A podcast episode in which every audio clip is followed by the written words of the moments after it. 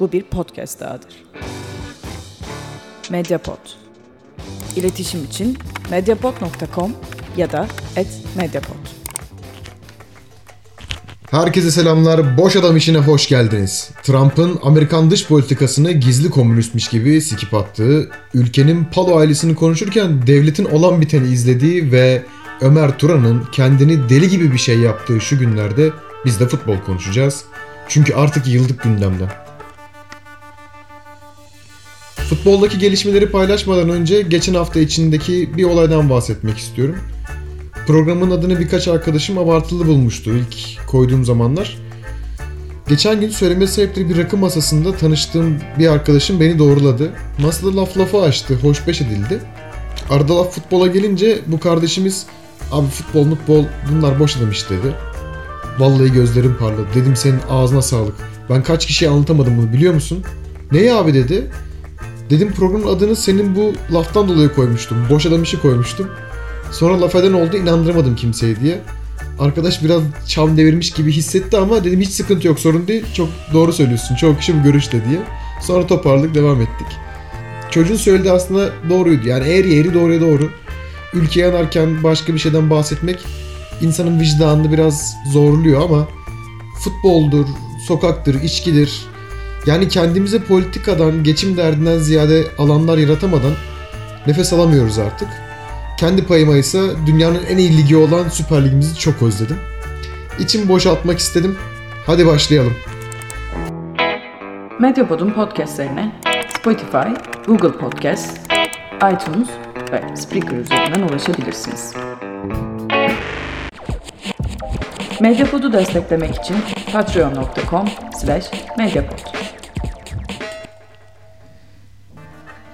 Kral Burak Yılmaz Beşiktaş'ta. Ne kadar entel tayfa varsa hepsi tepki gösterdi bu duruma. Doğrudan isim vereyim. Zafer Algöz'dür, işte Reha Muhtar'ıdır, Metsup, Turgay Demir'dir, Kaya Çilingiroğlu'dur. Bak en büyük vasfı Karslı bir oyuncuyla evlenip boşanmak olan bir adam bile kanaat önderi bu konuda. Şahsımınsa damat Avşar'dan eksiği olduğunu düşünmediğim için fikir beyan edeceğim. Uzun uzun açıklarım bu Burak Yılmaz transferini ama doğrudan özet olarak geçeyim. Mesele senin futbola nereden baktığınla alakalı aslında. Yanisi erdem, baba hakkı, sevinmek için sevmedik falan diyorsan okey sorun yok. Burak'a protesto et. Bunda bir sıkıntı yok. Ama yok diğer taraftan artık oyun değişti. Endüstriyel oyundur. Ben başarıya açımdır. İşte büyük takımın duygusu olmaz, misyona bakardır gibi laflar edersen çiçek gibi transfer. Yani konu biraz da sizin futbola nereden baktığınızla alakalı. Benim gözümdense bu konunun nasıl bir şey olduğunu şöyle açayım. Artık taraftarların kulüpler üzerinde eskiden olduğu kadar büyük bir etkisi yok. Ya onu bir geçelim. Oyun çok büyüdü, paralar arttı, devran değişti. Hemen aklına Galatasaray ve Fenerbahçe'nin başkanlık seçimleri gelecek olanlar var. Çünkü o dönemde taraftarlar e, bu başkanların değişmesini kendilerine pay etmişlerdi. Bence o hikaye öyle olmadı. Yani Galatasaray'da Dursun Özbey'in karşısına dolma kalem koysaydınız bugün Galatasaray'ın başkanlık koltuğunda dolma kalem oturuyor olurdu. Çünkü Dursun Özbey'in karşısına kimi koyarsanız koyun kazanırdı. O kadar kötü bir başkanlık yapıyordu. Diğer taraftansa Aziz Yıldırım'ın karşısına Ali Koç'tan başka bir isim konsaydı, örneğin Erdoğan bile konsaydı yine Aziz Yıldırım kazanırdı. Çünkü söz konusu futbol olsa veya insanların duygusal bağ beslediği bir şeyin e, yönetimine birinin gelmesi ise Ali Koç'un ismiyle bu ülkede kapışabilecek herhangi birisi olduğunu düşünmüyorum. Yani Ali Koç Beşiktaş veya Galatasaray başkanlığına da adaylığını koysaydı orada da alabilirdi. Çünkü çok büyük po- potansiyel e, vaat ediyordu. O yüzden bence çok birbirimizi kandırmayalım. Yani e, sen diyebilirsin ki hayır kardeşim benim takım, benim kulübüm ben istemeden bu transferleri yapamaz, bunlar başa gelip gidemez dersen yani çok gerçekçi olmaz. Burak Beşiktaş'a gelir engelleyemezsin. Fener'e Koybaşı diyen İsmail Köybaşı Fenerbahçe'ye gelir. Feyyaz Fener'e gelir. Veya bu şampiyonluk ülkenin kalanına gelsin diyen Gökhan Gönül Beşiktaş'a gider. Hep oldu, hep olacak. Yani sen seviyorsun diye o kulüp senin bilgisayar oyunun değil. Şimdi Burak Yılmaz'a gösterilen tepkiyle biraz yüzleşmek gerekiyor. Ne kadar dürüstçe bir tepki olduğuyla alakalı. Burak neden kızılıyor? Kendini yere atıyor diye. Güzel. Cenk Tosun İngiltere'ye gitmeden önce ligde hiç kendi yere atmıyor muydu? Bir dönem ben yerden kalktığını hatırlamıyorum. Sürekli kendi yere atıyordu. Ama daha büyük bir aidiyet duygusu vardı ortada ve bu taraftarları çok rahatsız etmiyordu. O yüzden bunu geçtik. Her takımı gezdi diye kızılıyor. Bu da bir tuhaf. Yani Sergen 2. Beşiktaş dönemine kadar kafeste mi bekledi? O gezmedi mi? O da gezdi. Ee, bunu da geçtik. Ne kaldı geriye?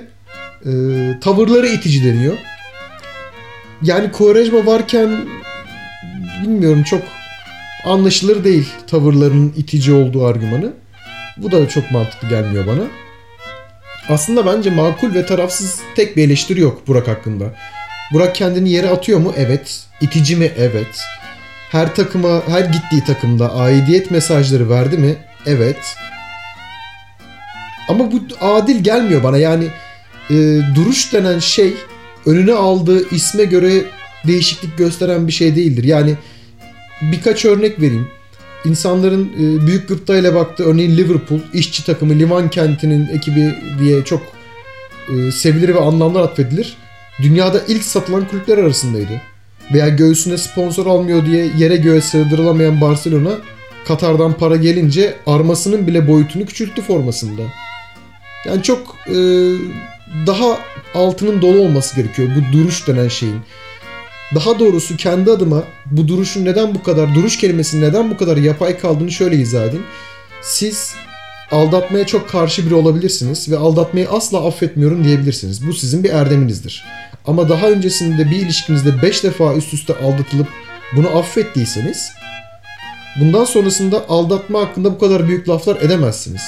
O yüzden çıkıp herhangi bir Beşiktaşlı'nın, Galatasaraylı'nın, Fenerbahçeli'nin e, Beşiktaşlılık duruşu, Fenerbahçelik, Galatasaraylık duruşu dediğinde daha öncesinde lekesiz bir şey olması gerekiyor. Çok fazla leke aldı bu duruş denen şeyler. O yüzden e, daha gerçekçi, daha akla yatkın argümanlar üzerine bu duruş denen şeyin oturtulması gerekiyor. Şu haliyle Burak gelemez, o gelemez, bu gidemez. Yani gelir, geliyor da, gelecek de. Hasan tepki gösteremez misin? Yine gösterebilirsin. Yani örneğin Burak Beşiktaş forması giyerken kendini yere atarsa, kızdığın, daha öncesinde kızdığın bir şey yaparsa yine ıslıklayabilirsin. Veya rakibine saygısızlık yaptığında ona tepki gösterebilirsin. Bu hakkın zaten sende baki duruyor. Ama onun transfer olamayacağını söylemek, bunu kabullenmiyorum, Beşiktaşlılığımı askıya alırım demek yani çok şov laflar geliyor bana ve ikna olmuyorum. Hepsini geçtim. Kaya Çilingiroğlu'yla bu Metsup Metsuboğlu Turgay Demir'le aynı safta mı duracaksınız? Yani yapmayın hiç yakışmaz bence. Biraz toparlayalım bu kısmı. Yani ne demek istediğimi biraz daha e, kalıba oturtarak söyleyeyim. Senin kalbinde bir Beşiktaş vardır ve bununla Burak Yılmaz'ı bir araya getiremiyorsundur. Bunda hiçbir sorun yok. Buna hiç kimse karışamaz. Ama bu Beşiktaşlılık duruşu e, bize hiç yakışmıyor sözlerinin en azından geleceğe dönük biraz daha gerçekçili olması gerekiyor. Yani bu saatten sonrasına başlayabilirsin. Bu saatten sonrasında böyle transferler yapmayalım diyebilirsin. Ama en başından beri Beşiktaş böyle bir duruşa sahipti. Baba hakkıları falan anmak çağ değişti ve son derece yapay geliyor bana. Beşiktaş'ı kapatıp hadi Fenerbahçe'ye geçelim. Fenerbahçe'de bambaşka bir hava çalınıyor. Ama Volkan Demirel kaptanmış da takım lideriymiş de bu laflarla bir ay boyunca oyalandı Fenerbahçe. E sizin Volkan Demirel'iniz o kaptanınız 4 senedir Fener şampiyon olamazken neden toparlayamadı takımı?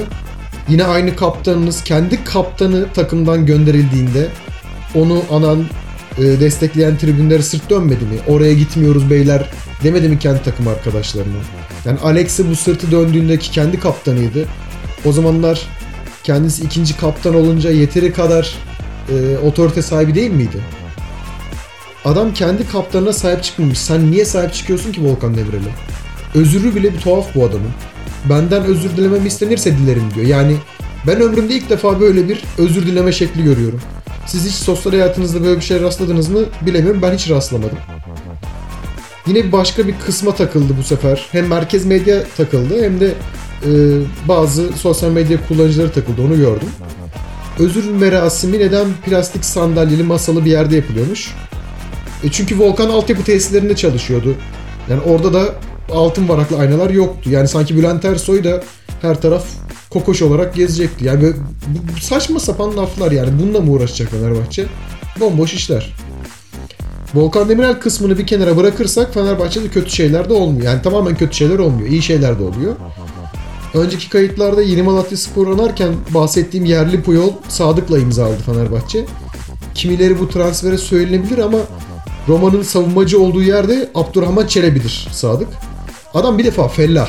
Yani siz hayatınızda hiç fellah tanıdınız mı bilmiyorum. Ben yakından gördüm. Irksal özellikleri var bu adamların. Adamlarda mücadele bitmiyor. Yani sen bitiyorsun, gün bitiyor ama bu adamda dövüş bitmiyor. En sevdiğim savunmacı tipidir. Yani öncelikli işi topu kaleye sokturmamak. İlk onu çok iyi yapıyor.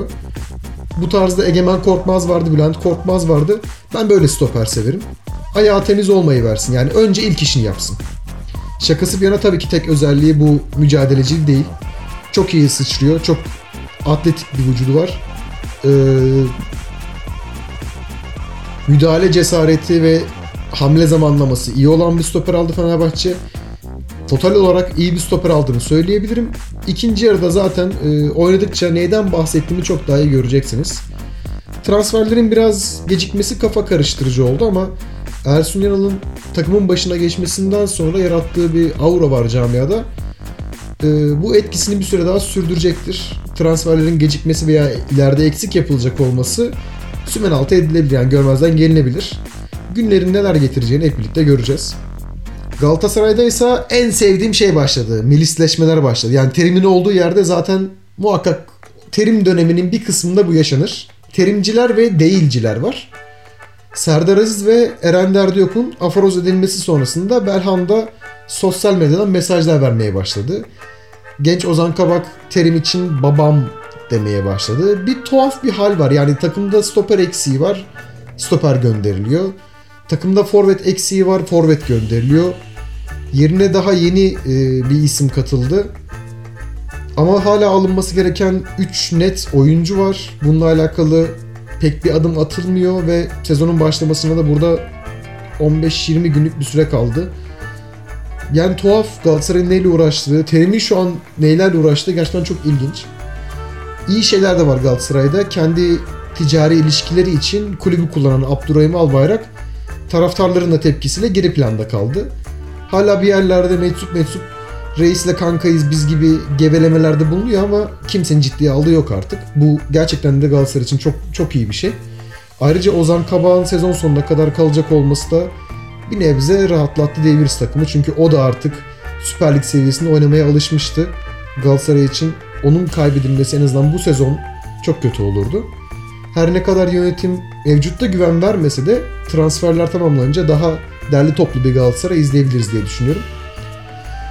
Bu haftalık bu kadar diyelim. Haftaya salıdan itibaren daha düzenli görüşmek üzere. Hoşçakalın.